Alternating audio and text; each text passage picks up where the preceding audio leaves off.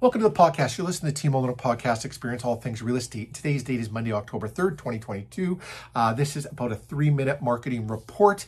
We are in the uh, south end of the city. We're going to be doing the areas of Dakota Crossing, River Park South and South Glen, then Island Lakes and Bonavista, then over to Royalwood, then we'll go to Windsor Park, Niakwa Park, and Waterside Estates together. Then we'll do Sage Creek and Southland Park together. We'll finish off in Southdale, Niakwa Place. All data will be from MLS for single residential detached homes. I'm Stephen O'Lark, RE/MAX Performance Realty, and we're going to compare the data last week versus this week on MLS for single residential detached homes.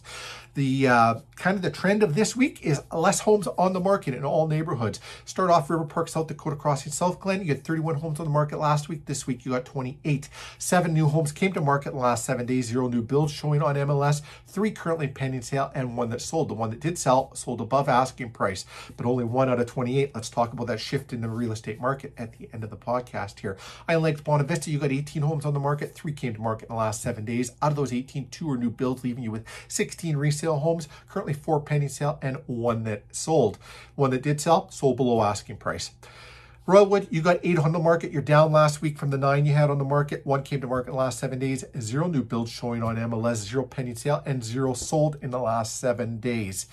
Windsor Park and Aqua Park Waterside Estates, 13 on the market, down four from last week where you had 17 on the market. One came to market in the last seven days. Zero new builds showing on MLS. One pending sale, currently one sold.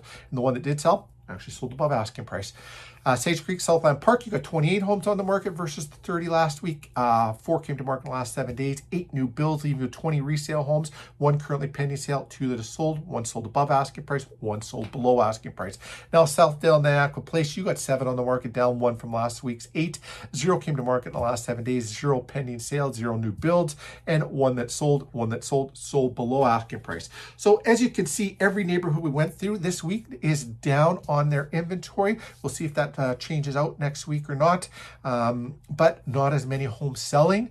Uh, you take a look at the numbers, we're all very low for larger numbers in comparison to what we've been seeing the last couple of years. So that shift in the market is happening. There are still some houses selling above asking price, as you've seen as well. You're curious of which ones and why they're selling above and why some others didn't sell, reach out to us. Let's have a conversation about that.